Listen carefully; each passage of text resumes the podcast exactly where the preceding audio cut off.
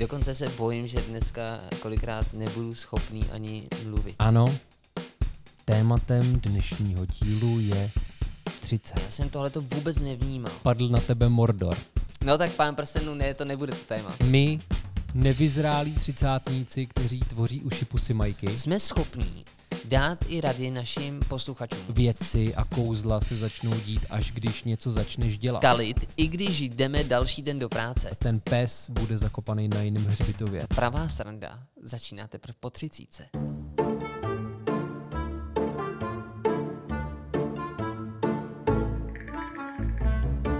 U rovná se 10. P rovná se 10.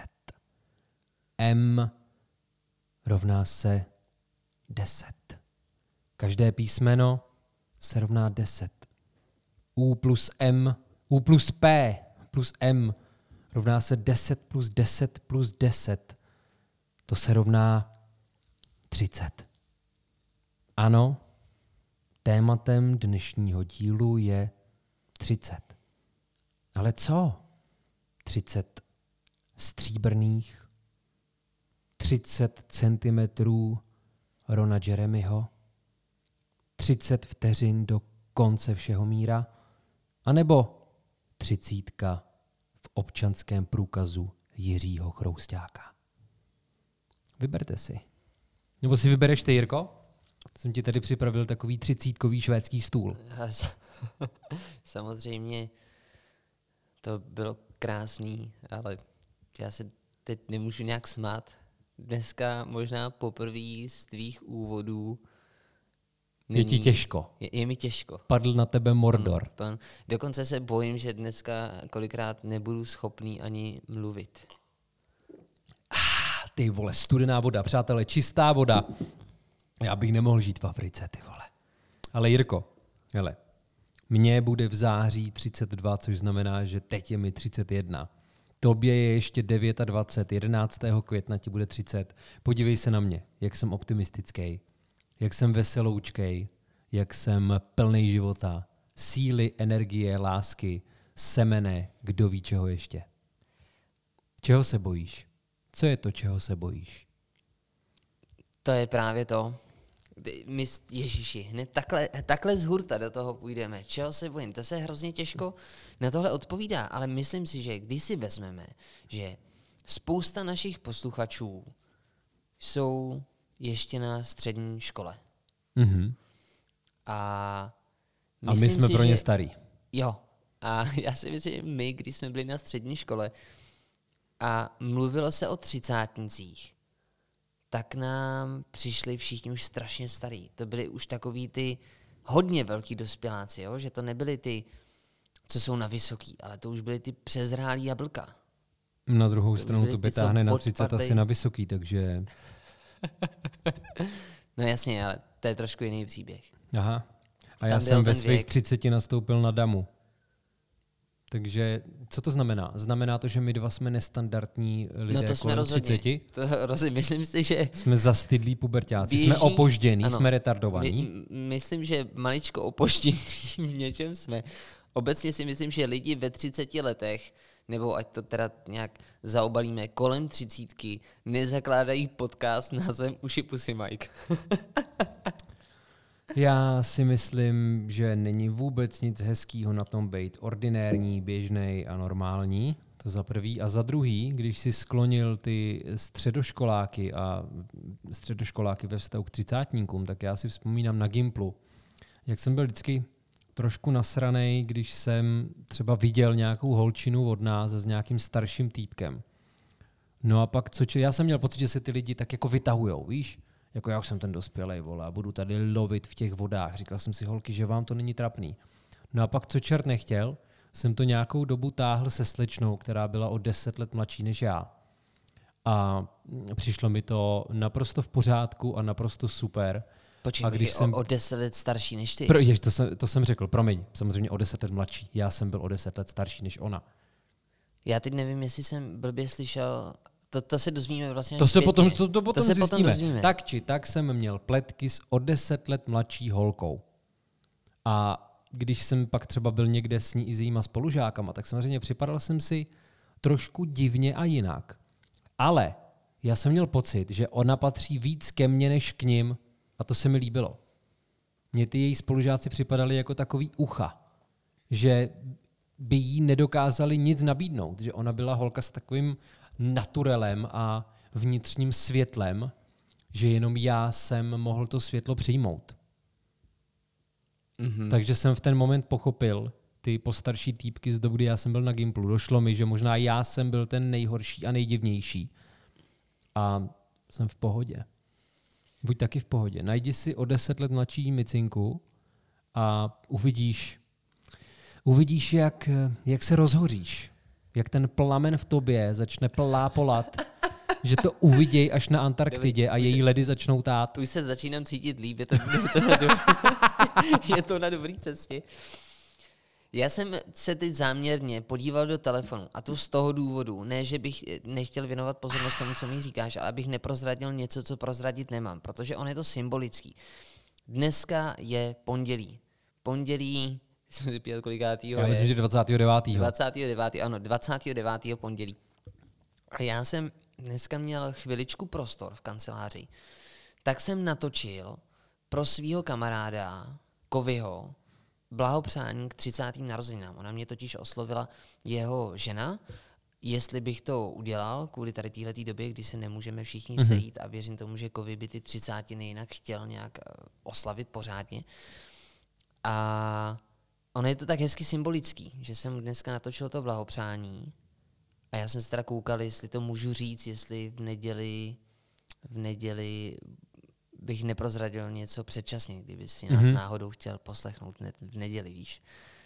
A to je všechno, co jsem k tomu chtěl říct, že jsem dneska blahopřál mému kamarádovi Kovimu k nadcházejícím 30. narozeninám a vy v tuhle tu chvilku, kdy to posloucháte, tak uh, už vlastně máte tu informaci, že vstoupil do klubu třicátníků. A ty jsi sklonil, že je ženatý, tak je tohle to, co tě trápí? Že to bude 30 ženatý, a nejsi, nej, nejsi v manželství, nemáš děti, ale máš auto, Hele, ještě si nezasadil si... strom, necháváš na sebe působit tenhle tlak? Řeknu to úplně, úplně otevřeně. Já jsem tohle to vůbec nevnímal. Vůbec jsem nevnímal to, že se mi blíží třicítka. Vlastně to pro mě bylo skutečně jenom číslo ještě tak před týdnem. Co se stalo během toho týdne? že to bude až na další téma našeho podcastu, ale, ale chtěl jsem říct, že, jak, jak se to... No, jo, tak nakonec to bude asi dost vtipný. Jaký černý humor so dneska budeme mít. Ale pan prstenů, ty vole, to je v prdeli. Dochází ti vůbec, co jsi řekl? Úplně jako, že ne. Jaký, jaký dvojsmysl tam to může být. Samozřejmě naši posluchači jako nemůžou tušit, ale No tak pán prstenů ne, to nebude to téma, to bude spíš pán bez prstenů, takhle bych, to, bych to nazval. Ale chtěl jsem říct, že na Prahu třicítky tím, že ta společnost, jak si to správně řekl, tak na tebe vyvíjí drobný tlak Navíc ten tlak v tobě je možná už zakořeněný, protože se o tom mluvilo vždycky, že ve 30 letech už by si právě, je to pořekadlo nějaký, pojďme jo, to by, to by mě zajímalo splodit, teda. To by mě splodit, zajímalo. Uh, zasadit strom, splodit syna, postavit dům, nevím v jakém pořadí teda by to mělo být. A co mají dělat ženy? Existuje nějaká alternativa pro ženy? Mně to no, připadá genderově no tak, hele, já si myslím, že ženy můžou vlastně to splození tak mm-hmm. tam můžou participovat, můžou na tom děkuju, participovat. Budou inkubátorem. Ten strom můžou zalívat. Mm-hmm. A co se týká domů, tak ten můžou vybavit. Jo, dobře. Eh, holky, dejte nám vědět, co si o tomhle myslíte. Počkej, ty mi chceš já zase jsem, říct, že tohle je sexistický, no to, snad, to snad nemyslíš vážně, já to vůbec nemyslel zle, ale to je... já, já vím, že ne, já vím, že ty jsi eh, hodnej, dobrý, ale já jsem třeba v sobotu viděl nějakou, nějaký pořad na ČT, ty vole, moderuje to Dejdar a Vacek, tuším, něco jako tajemství těla nebo tak. Mm-hmm. A byla tam otázka týkající se testosteronu. Ano. Byly tam čtyři možnosti, co je mýtus o testosteronu. A správnou odpovědí bylo, teď už nevím, jak byla přesná formulace, ale pointou bylo to, že ty můžeš ovlivnit to svoje chování teda ten svůj testosteron, jeho úroveň, můžeš Či ovlivnit svým- produkci, já můžu ovlivnit produkci testosteronu. Já kdybych chtěl být jako nadsamec, tak psychicky No. si dokážu nav, nad, navodit A, exist, a oni produkci. tam vytvářeli takový jako stereotypní mužský situace a ženský situace a Dejdar byl v pozici chlapa mezi ženskýma a Vacek byl chlap mezi chlapama. A mě to strašně uráželo, jak mužství redukovali na to, že si týpci dávají páku, že mají na sobě kožený hadry a jezdí na motorkách a že koukají na fotbal. Mhm. Hele, ale to bude asi nějakou dobu trvat, než se tady tyhle ty stereotypy zboří. No ale myslím si, že právě od toho jsme tady my. My, nevyzrálí třicátníci, kteří tvoří uši pusy majky, mm-hmm. aby jsme dokázali, že i pro citlivé, senzitivní, křehké muže, jako jsme my, je tady místo. A já chci věřit tomu, že to ženy umí ocenit. Dobře. Že a nechtějí, vole, abych nastartoval svého čopra, ale naopak, že se mnou chtějí sedět na labičce v parku S tebou jo. a chtějí, abych jim chtěj. četl knížku třeba Rozhodně. a krmil je mangovým věnečkem. Mangovým věnečkem. Mangový věneček, hele, v- v kavárně Snílek. Měli jsme je tady, jestli nás posloucháte teprve odsaď, tak se vraťte k dílu s kavárnou Snílek. Tam dělají mangové věnečky, ňam, ňam, ňam. Pojďme tedy, kdy, mě to vůbec nenapadlo, že bychom se k tomu nemohli dostat, ale pojďme tedy vnímat ten rozdíl mezi mužem a ženou v oblasti 30 let. Myslím si, že i když se budu teda snažit našlapovat velmi opatrně, abych tady Hmm. hmm. nenarážel na nějaký stereotypy a na No. nějaký no. sexismus, tak si myslím, že zákonitě z hlediska biologie ty ženy mají o něco horší postavení než muži, To mají, ale víš, co je zajímavý? To jsem nedávno zjistil. Protože asi si chtěl narážet na to, že produkce vajíček klesá Ano, a jednou ano, ten pramen vyschne, tak. zatímco u muže nikoli. Ano. Ale údajně existují průzkumy, že chlap v pokročilejším věku, pokud má dítě, tak v podstatě s tím přibývajícím věkem se zvyšuje pravděpodobnost, že jeho dítě bude trpět autismem. Že na to má vliv věk otce. Takže pokud má vole, týpek v 70 pocit, že si může jen tak štrejchnout, udělat si potomka a bude to super čupr ňam ňam ňam, tak to tak úplně nemusí být. I on může ohrožovat. Rozumím. Nicméně, já bych chtěl potom udělat anketu. A ta teda je stereotypní a sexistická, ale zajímalo by mě, jestli je třicítka horší v oblasti žen nebo mužů. Eh, Třeba já mám rád videa se ženami jako nad 30, takže jde o různé oblasti. Musel by si specifikovat i tu oblast. Jo? OK. Dobrá, tak to znamená, že od tebe se vlastně odpověď nerozvím. Ode mě ne. Rozumím. rozumím Protože já jsem se o tomhle třeba kdysi bavil se svým skvělým kamarádem Martinem Fričem, který má knihkupectví a antikvariát Frič v Liberci. A ten mi říkal, právě po tom, co mě bylo 30, já jsem tam u něj tehdy křtil knížku. Jo, k tomu se ještě dostaneme. Tak on mi říkal, že to vnímá podobně jako já, že on po té třicítce teprve začal žít. Že to je takový nový začátek, new beginning, nový start. Víš, že ty máš nějaký ty podstatné věci za sebou, pokud nejsme ty, jo, že už máme třeba dostudovanou tu vysokou školu úplně komplet, máme nějakou práci, což ty máš, na rozdíl ode mě třeba, máme nějakou finanční zásobu, nejsme závislí na těch rodičích, to jsme řešili o stěhování, a můžeš sám už v tenhle moment nezávisle na komkoliv rozhodovat o tom svém životě. A to je strašně hezký.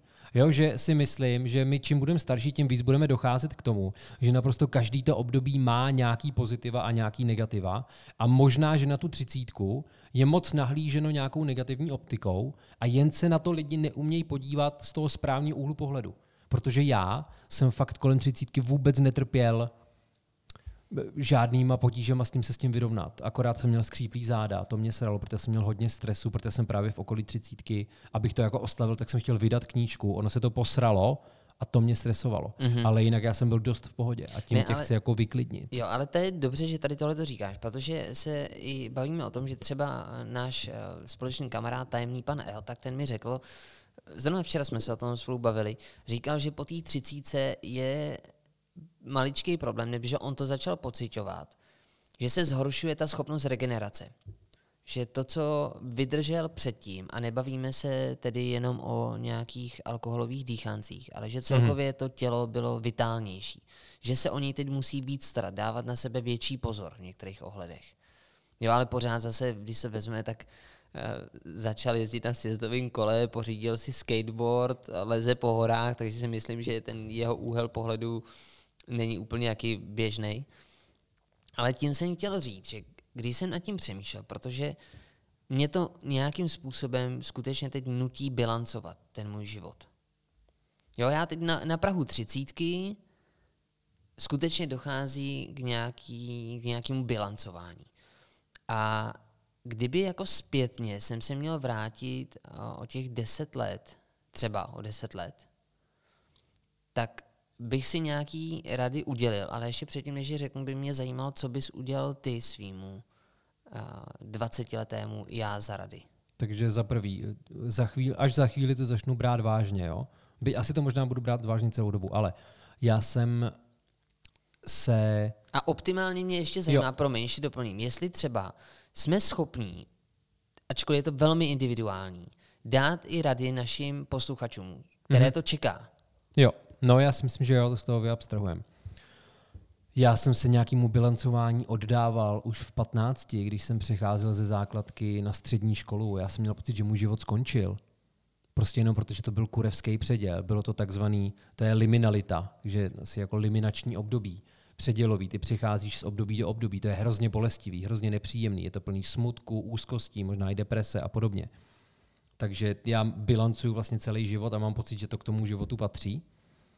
A zároveň, kdybych si měl udělit nějaký rady, co by 20-letýmu já, to mi připomíná Ostina Kleona a Krat jako umělec, protože on v úvodu píše o tom, že tu knížku v podstatě píše pro sebe v minulosti, tak budeme doufat, že čas jednou začne běhat po spátku.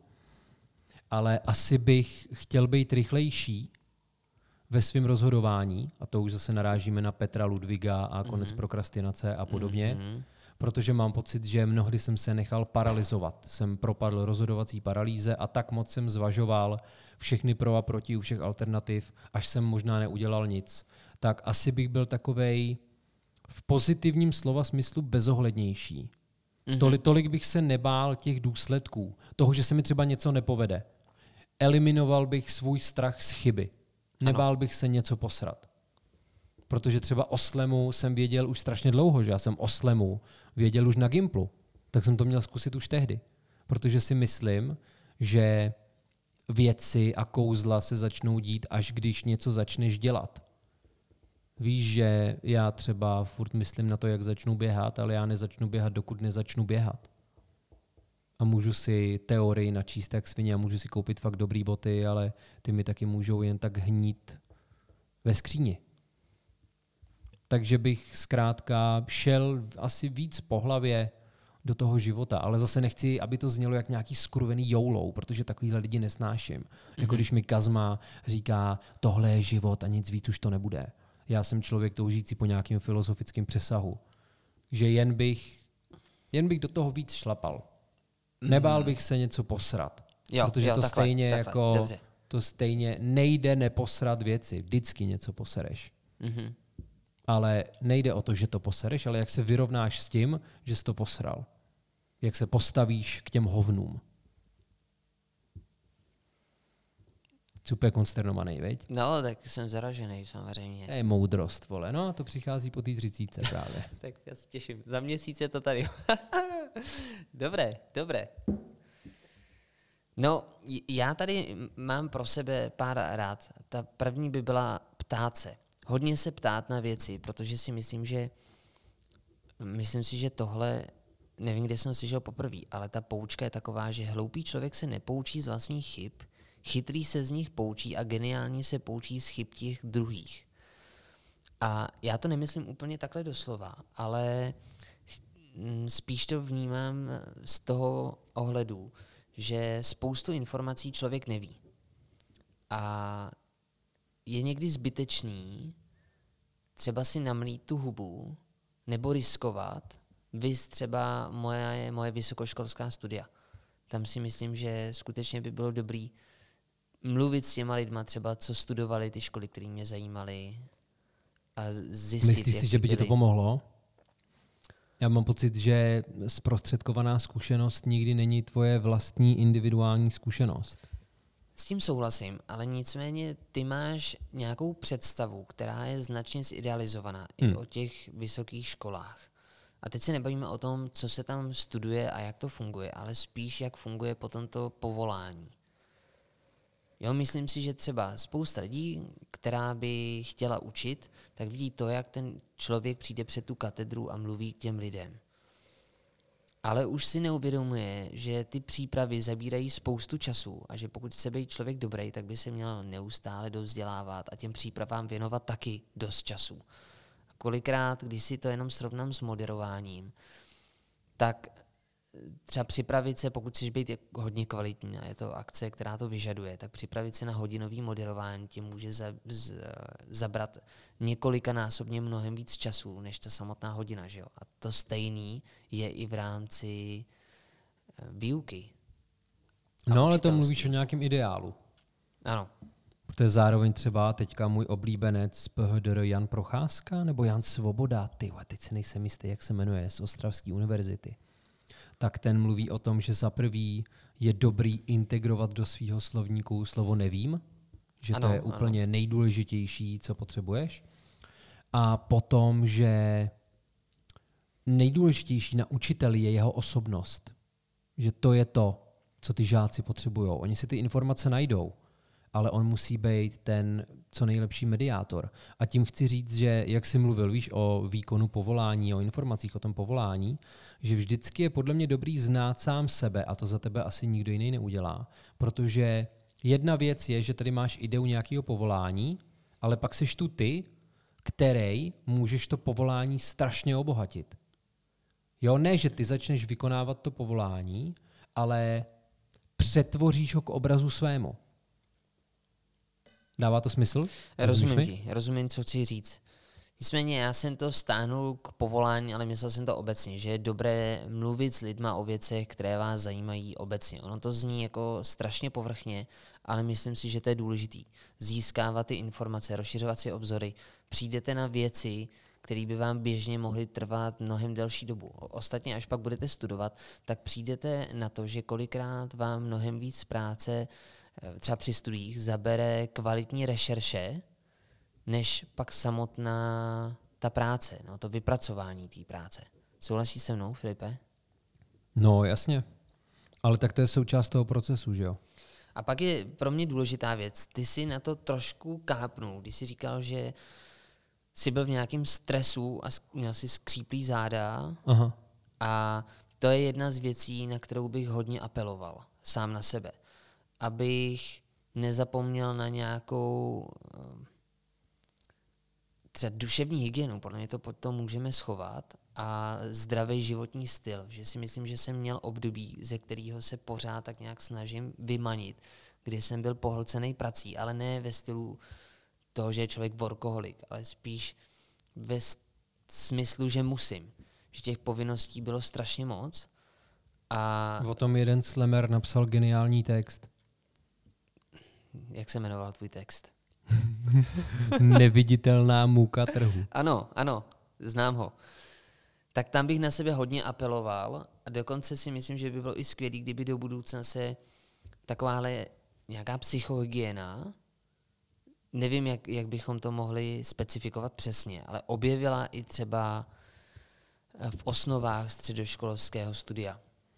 A tak ona tam nějakým způsobem je. My jsme třeba měli, že jo, předmět na vejšce, psychohygiena přímo se to jmenovalo. Jo, no A jasně. mohli si to dávat i lidi mimo Jo, fakulty.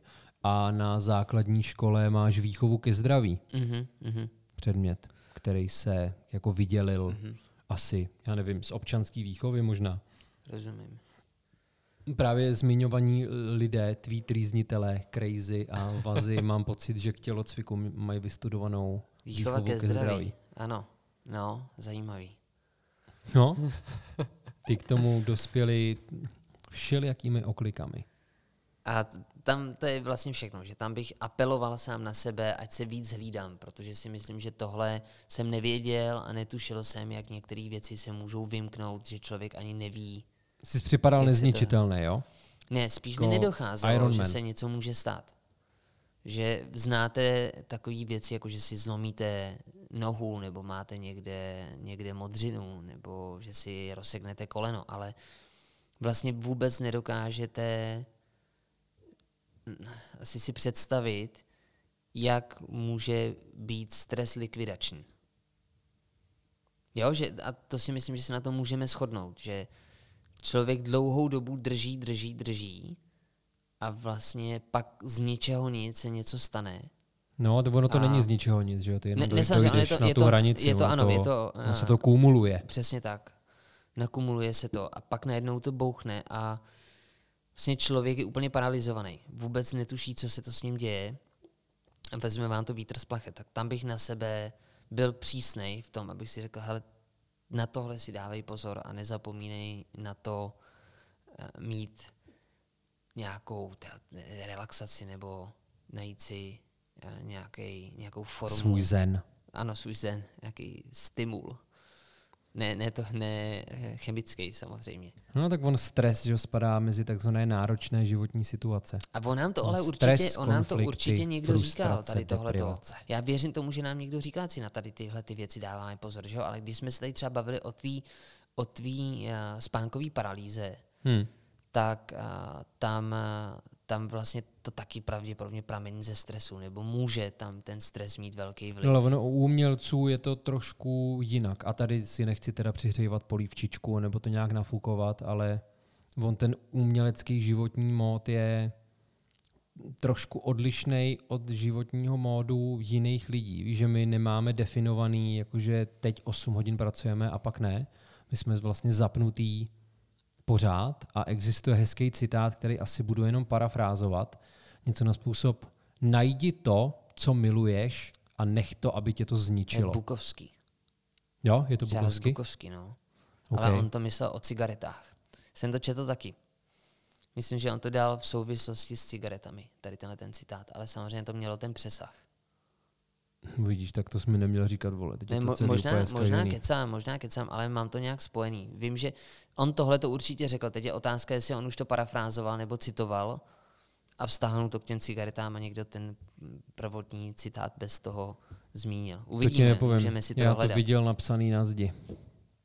A já, abychom to teď trošku odlehčili, tak jsem si našel takový ten klasický stupidní článek, kde bylo už jenom nadpis, jsem věděl, že to bude průšvih, ale říkal jsem si, já si to rozkliknu a poznamenám si to, protože by to mohlo být Mhm. mm-hmm.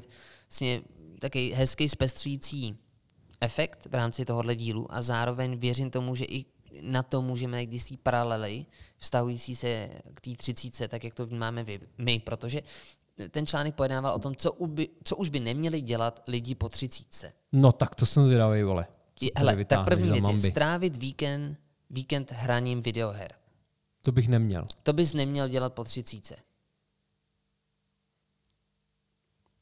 Já můžu našim divákům prozradit, že my máme v plánu s tajemným panem L a s Jirkou, a možná jsem to Jirkovi ještě neříkal, možná už jo, že se z nás stanou youtubeři a streameři a budeme na Twitchi, vole, nebo co to je, eh, hrát mafii. Respektive předpoklad. tajemný pan L bude hrát a my to budeme komentovat. My budeme jako Robert Záruba a někdo další.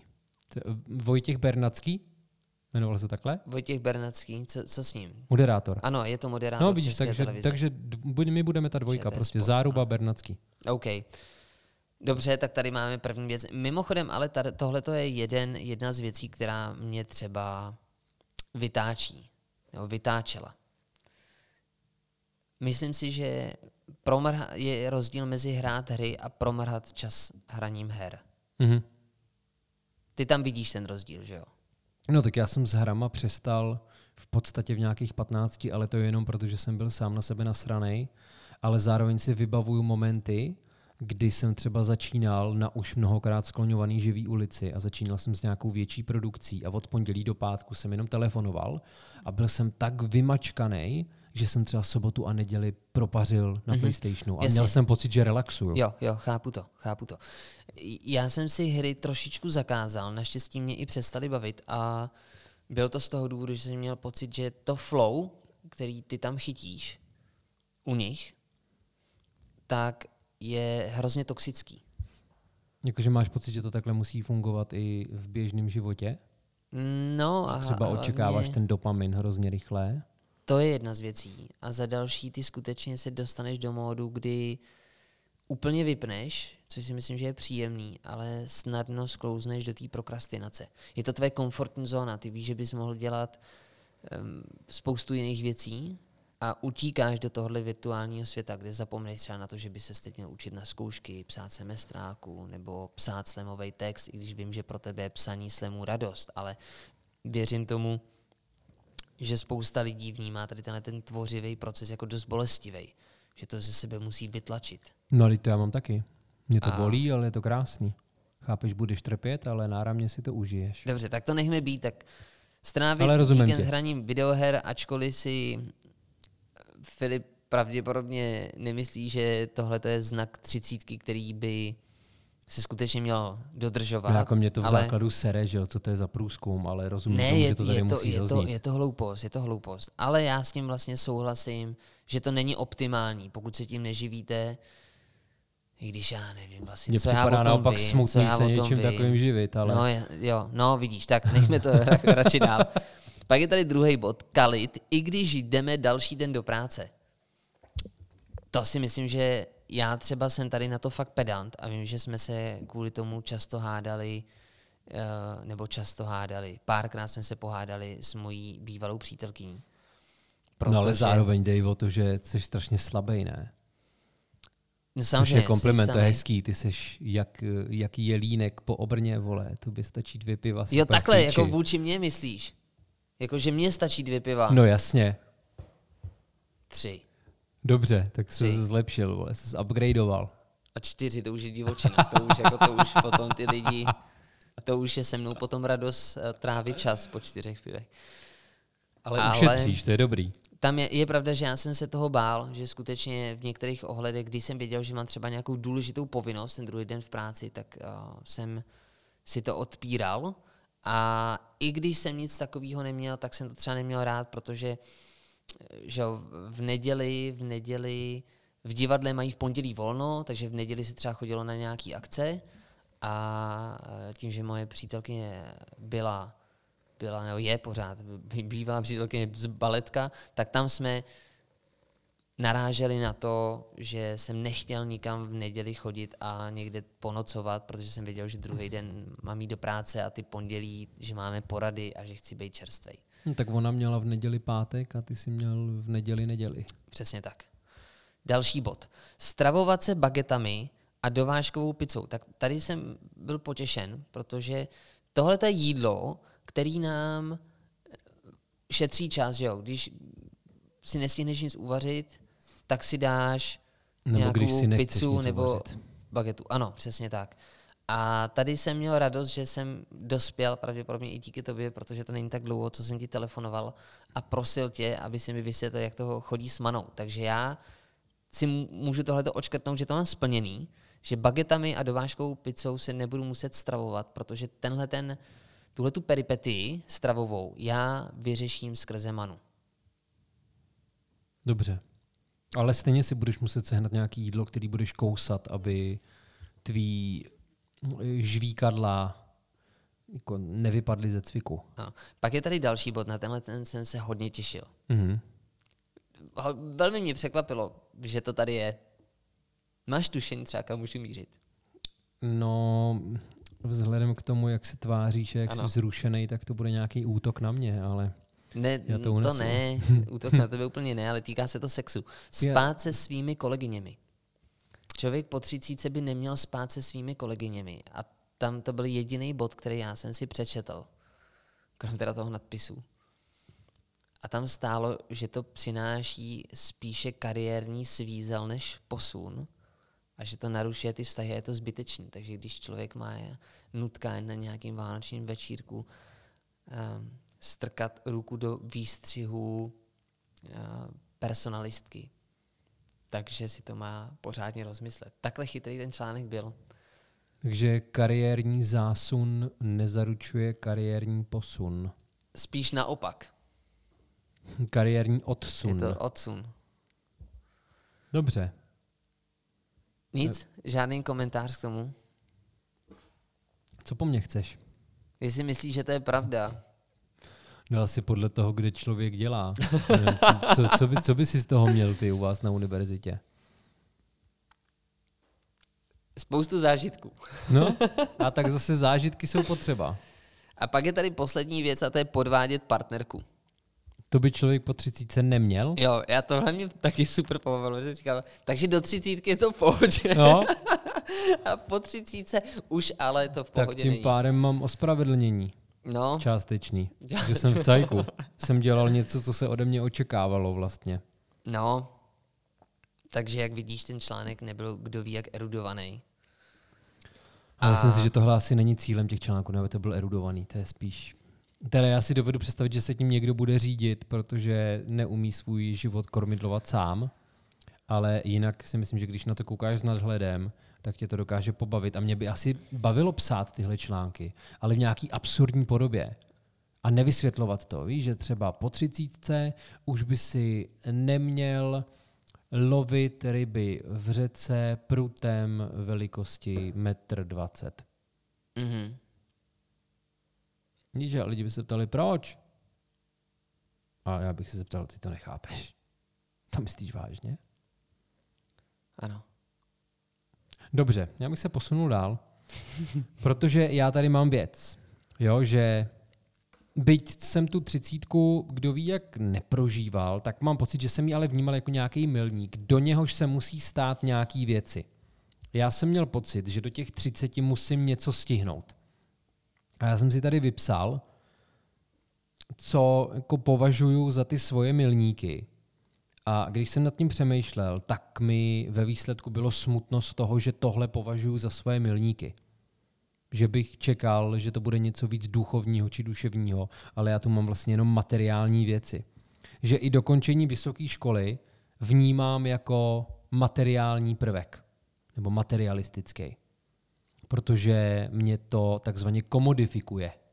Že to ze mě jenom dělá jako takový prostředek na práci. Víš, že je to jenom o zvyšování nějakého svého kreditu. Nebo to, že jsem vydal knížky, že jsem vydával CDčka, že jsem byl mistr republiky, bla, bla, bla. To jsou všechno takové povrchní věci. Mě mrzí, že jsem tam nemohl napsat třeba něco o tom, že jsem narovnal svůj charakter, nebo že jsem že tam nemůžu napsat, že jsem se naučil meditovat, nebo něco takového.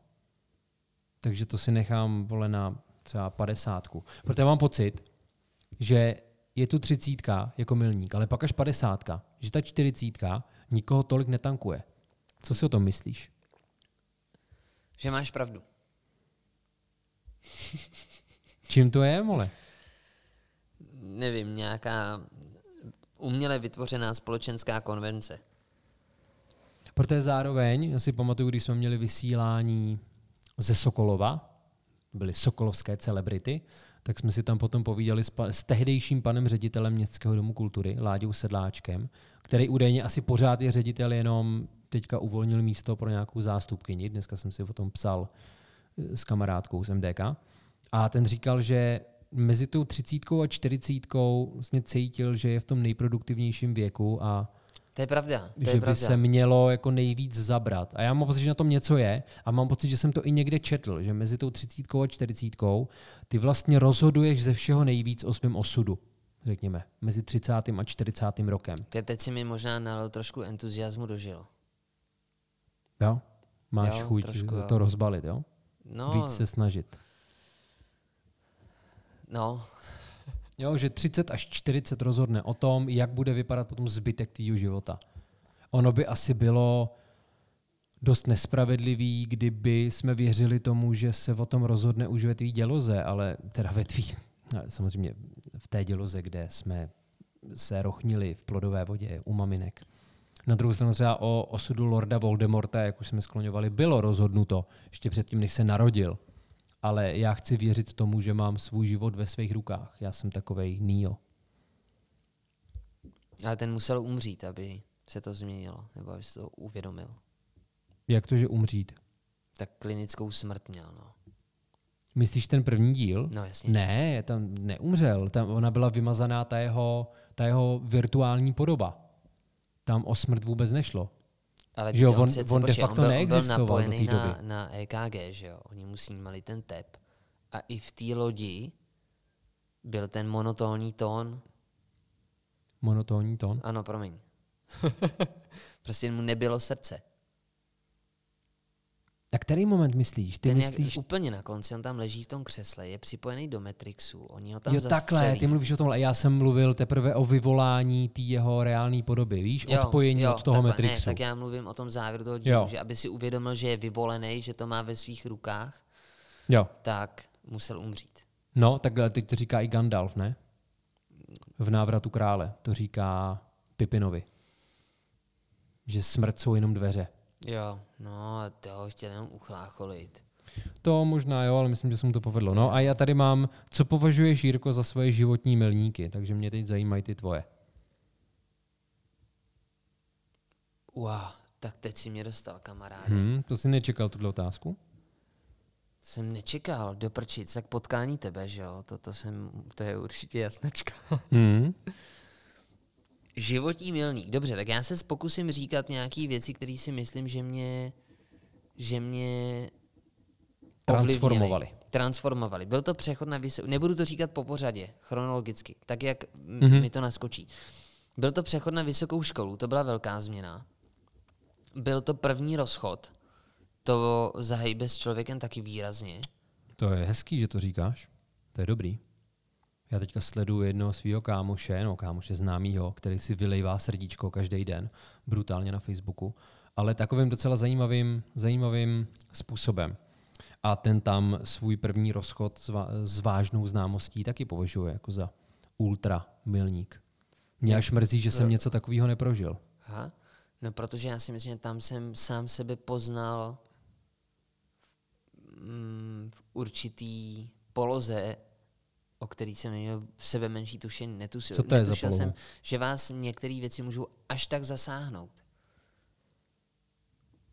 Jako jak hluboký ty city jsou. A to je otázka, jestli jsou to city. Že? jo? Je to nějaká první velká ztráta. Oni o tom mluvili, myslím, i psychologové. Že lidi si tímhletím musí projít nějakou takovouhle ztrátou. A dokonce říkali, že rozchod je pro některý lidi horší než smrt někoho blízkého. Hm, ty vole, tak to se mám na co těšit. Já mám To- pocit, že jsem tímhle neprošel. Aha. Takže žádný, já mám pocit, že žádný můj rozchod nebyl tak brutální, tak velký. Jako jsou za mnou věci, které mě zasáhly, ale nemyslím si, že bych je označoval za nějaký milníky. Ale možná jsem jenom nedostatečně uvědomělej v tomhle ohledu.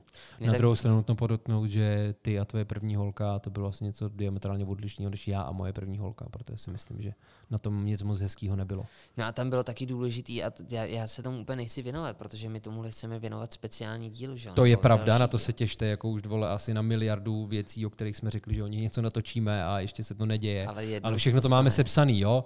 Mariane a tak, Ráďo, nebojte, všecko bude, všecko bude. Že budou i rozchody a nevěry. A nevěra a komplex Petra Pana, taky na to myslíme, Ano. všecko bude. A ta vysoká Jenom jsou to, citlivost, jenom to těžký, těžký témata, vole, těžký hard No, business. tak já jsem jenom tak drobně jenom říct, že jsem to nečekal. Proto to pro mě byl takový šok, že najednou něco skončilo, že to byl nějaký taky milný. Přechod na vysokou školu, rozchod, možná naskočení do pracovního života. Myslím si, že v mém případě to nebyly ty změny, které se dějou jako lusknutím prstu. Spíš je to změna, kterou nějakým způsobem střebáváte delší dobu. Že začne nějaký proces transformace možná to bude i ta třicítka, to uvidíme. Jaký milníky to jsou u tebe? No já už jsem to říkal, já jsem tam dělal tu vysokou školu, vydávání knížek, CDček, to, že jsem se stal mistrem České republiky ve slemu. Jo, takže jde vidět, jak máme odlišný ty hodnoty. Já mám pocit, že jsem, vole, eh, narcistický píčus, závislej na vnější validaci a potřebuju tak nějaký počkej. vnější věci, abych Ale- si dokázal, že existují nějaký takovýhle artefakty, zatímco ty jsi takový ličtější. No ale na druhou stranu, Já já ti to tam moc mám fandím, taky. vole, já to tam mám říct, že taky. jsi kunda a plesnivá, nevím, tak. nevím jaký, jaký moment bych tam měl ale dát, protože já bych teoreticky tam mohl do toho dát zase tebe, když jsem tenkrát byl ve studentském rádiu Bomba a vy jste si ze mě udělali srandu, tak ale možná, že tam byl jeden z prvních, už teda předtím jsem o tom nějakým způsobem věděl a koketoval s moderováním, ale tam to byla nějaká první konfrontace s rádiem, s tím mikrofonem a vím, že moderování pak hodně ovlivňovalo ten můj život na vysoké škole a i pracovní a neustále ho to ovlivňuje. Takže, že bych tam dal návštěvu studentského rádia Bomba, ne, to mě ovlivnilo strašně, protože to otevřelo spoustu dveří, zjistil jsem, co mám rád, co mě baví. A vlastně, ať už jsem byl, ať už jsem byl pracovně vlastně v ateliéru, v knihovně, na univerzitě, i vlastně částečně v divadle, tak to moderování tam vždycky hrálo nějakou roli. A ovlivnilo mě to hodně, no, takže to je taky nějaký milník. Tak to, kdybych na to měl koukat takhle, tak pro mě jsou milníky asi to, když jsem třeba v šestý třídě poprvé hrál divadlo mm-hmm. na školní akademii a cítil jsem, že na tom pódiu je mi dobře. Jo, počkej, a pak teda tím pádem, já jsem taky hrál mimochodem divadlo, vidíš, máme nějaký společný rys, akorát každý jsme ho hráli na jiný základní škole a milník, věřím tomu, že s odstupem času to tak budu vnímat, bylo naše sezení v papírně, kdy jsme vymysleli název Uši Pusy Mike. No, to už je rok. To byl teď v březnu rok. Tak doufám, že to jednou budeme považovat Když taky za milník. začala karanténa. No, to se uvidí. A tak seznámili jsme se díky tomu stunou zajímavých lidí. A když už si teda skloňoval tu papírnu, jo, tak já bych si jenom dovolil připomenout svoji oslavu narozenin, která mi přišla velkolepá. A právě den předtím jsem, nebo dva dny předtím jsem křtil knížku Promiň, kterou si stále můžete koupit. Já už jsem tady dlouho nedělal doporučing a PR okénko, jo, takže knížku Promiň si stále můžete kupovat. Slemová kniha, Slemová Bible. Tam jsem si skřípl ten nerv a podobně. A bylo hezký, že já jsem organizoval velkou oslavu svých narozenin. Jsem udělal událost, eh, kterou jsem udělal veřejně. A chtěl jsem to v papírně. Prostě bylo mi úplně jedno, kdo tam přijde. No a když jsem pak přišel do papírny v den těch svých 30. narození, teda ta oslava byla ne v den, ona byla ještě předtím, než mi bylo 30, tak jsem zjistil, že Klára pro mě taky připravovala oslavu a hrozně jí nasralo a hodilo jí to do toho vidle, že já jsem udělal veřejnou událost na tom Facebooku ale to bylo úžasný. Já Všim... o tom vím. No, já, já vím, že ty o tom víš. Podle mě o tom věděli všichni, kteří tam byli, jenom já jsem o tom nevěděl. Což bylo hezký, ty vole, jak to před mnou ututlala. No a já jsem do té papírny šel s Šimonem Felendou a Adamem Kubičkou, který na mě hráli habadjuru, jakože se nevyznají v Plzni a potřebuji se z centra dostat do papírny jsem říkal, no to je divný, vole, prostě Adam Kubička studoval pět let práva v Plzni a neví, jak se dostat do papírny, akorát, že pak se zjistilo, že má fakt kurevský geografický nesmysl. No a když jsme do té papírny přišli, tak Švéd stál na pódiu a spustil slem. Oni mi dali do ruky pivo, já jsem si sedl před pódium a aspoň tyjo, deset slemerů tam postupně říkalo slemy o mě a pro mě. Do dneška je mám doma, do dneška na ně koukám. Jsou to strašní petardy. Fakt bomba. A pak hrála skupina Hello Marcel. Takže je smutný, že Jirka bude slavit 30. narozeniny v pandémii. A to je dobře, že to říkáš tohleto, protože já když se nad tím zamyslím, já nevím, jestli bych to chtěl slavit. Nevím, jestli bych chtěl mít nějakou velkou oslavu. Já si dokážu představit, že nějaká velká oslava přijde, až budeme slavit s Uši Pusy Mikem, nebo uděláme to Uši Pusy Mike. Tak to už jsme říkali, že jo, vole. No, to Uši, jasně. Uši Pusy Mike Party. A taky Ale... je, slíbená, je slíbený Falknov Colin sezéní. Ano. A už se mi nějaký lidi přihlásili, jo? Takže přátelé, Krásný. pište, pište. A jenom tady bych doplnil, že třeba já už dlouhou dobu dělám to, že si před svýma narozeninama skryju datum narození na Facebooku. Uh, ne rok, ale samozřejmě ten konkrétní den. A to z toho důvodu, že já nechci, aby těm lidem přišlo upozornění, že mám narozeniny a oni mě zahltili těma zprávama. A to není tak, že bych chtěl být nějak masochistický a ubližovat si tím, že na mě všichni zapomněli. no tak naopak, ne? Ty je takhle testuješ, vole. Ne, ale ne, pro mě to fakt není důležitý. Pro mě je důležitý, když um, mi zavolá moje rodina, to mi přijde taky hezký, že si voláme na ty narozeniny a, a moji blízcí, tak to fakt jako mám rád. A každý, jako kdo navíc se ozve, tak ne, že by si úplně šplhnul a já si udělal jako křížek nebo naopak fajfku, jo, tenhle v pohodě, ostatní jdou pryč, ale z nějakého důvodu mi to přišlo strašně umělý, to přání na Facebooku tak jsem si to, tak už fakt několik let si to skrývám takhle. A hmm. s tím je i spojeno to, že nejsem si jistý, že bych chtěl udělat velkou oslavu na třicítku. No, to možná není na tobě. možná to není ve tvých rukách a ve tvý moci.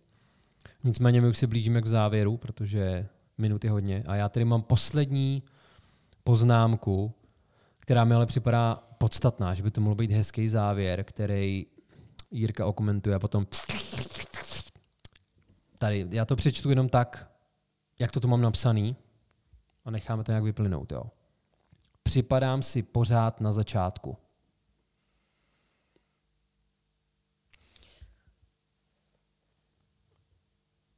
No, je to pravda. To, to, jsem, to já jsem někde zmínil tohle a ty jsi to teď pronesl. Fakt? ne, to si dělal sradu, že mluvíš z duše. No to je dobře, ty, ty, já jsem si říkal, vole, tohle ty bys v životě neřekl. Jako taky kudevský moudro, že bys Ty, ty jsi takový parchant.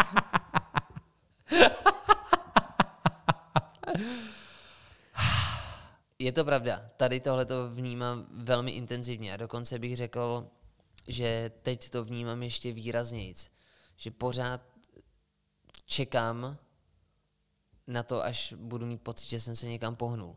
Já, jsem, já si myslím, že dospělost není o věku, možná ani o zkušenostech, možná je to o nějakým jenom přijetí třeba. Hodně A možná lidí, je dospělost mýtus. Možná. Hodně lidí mi řeklo, že dospělým se člověk stane ve chvíli, kdy se buď to ožení, anebo splodí potomka, že to k tobě prostě přijde samo. Já si myslím, že třeba mý rodiče který spolu byli 30 let a splodili tři děti, není dospělý ani jeden. Takže to musí být někde jinde. Ty vole. Ten pes bude zakopaný na jiném hřbitově. Ne na hřbitově manželství, ne na hřbitově rodičovství. Je teda pravda, že když se koukám na svý vrstevníky, kteří jsou sezdaný anebo mají děti, tak mi přijdou, že jsou vůči mně skutečně postavení, že jsou vyzrálejší tím jako, nemám že pocit... se ti to snaží dokázat, nebo z nich máš tenhle pocit, aniž by otevřeli pusu? Mám z nich tenhle pocit. Dobře. Nikdy si to nevnímal, tohleto? Ne. No, tak já jo. Naopak. U, jo, u některých třeba, nechápu, proč mají děti. A teď se třeba stalo, no jasně, ale tak to se nevylučuje úplně. A teď se třeba stalo, že jsme šli eh, s tajemným panem L na procházku na Radyni a on tam potkal svý spolužáky. Takže vy jste šli na Radyni bez mě, vole, zmrdí? my jsme šli... Já miluju starý plzenec. Nekecej, fakt? Jo. Tak půjdeme znova. Stejně ne, nikam, ne, seru vám na to, vole. Nikam jinam stejně nemůžeme. Může být v okresu a tady nikam jinam než na, na jít nemůžeme. Aha. Tak půjdeme znova. Hele, ale poslouchej. A my jsme potkali jeho spolužáky. Tajemný pan L letos slaví 33. A on se tam s ním bavil a já jsem měl pocit, že jsou to nějaký jeho kámoši, který rodinný, nebo rozumíš, prostě vůbec mě mm-hmm. nenapadlo, že to můžou být spolužáci, protože oni působili tím, jak tam měli dvě malé děti. Byli třeba dohromady čtyři, tak byli tam prostě, no to je jedno. A já jsem mu pak říkal, ty vole, ty lidi vypadají úplně jak než ty. Já bych vůbec jako netvrdil, že, že si že si prostě jejich spolužák, protože mám pocit, že ty, ty děti a ta rodina tě vystřelí úplně někam jinam. Jako co se týká nějakého sociálního vystupování. A to si ani nemyslím, že to ty lidi dělali něco špatně, ale možná jenom to, že máš dítě je divný. Ale naštěstí tímto zakončím, že tajemný pan L je jakýmsi mým vzorem, protože když vidím, že ve svých 32 eh, letech si pořídil sjezdové horské kolo, skateboard, sem tam zapaří nějaký gamesy, má, má VR, kde hraje, jak se jmenuje ta hra, jak se káže, Beat Saber. Beat Saber. A do toho zkouší i různé nové technologie.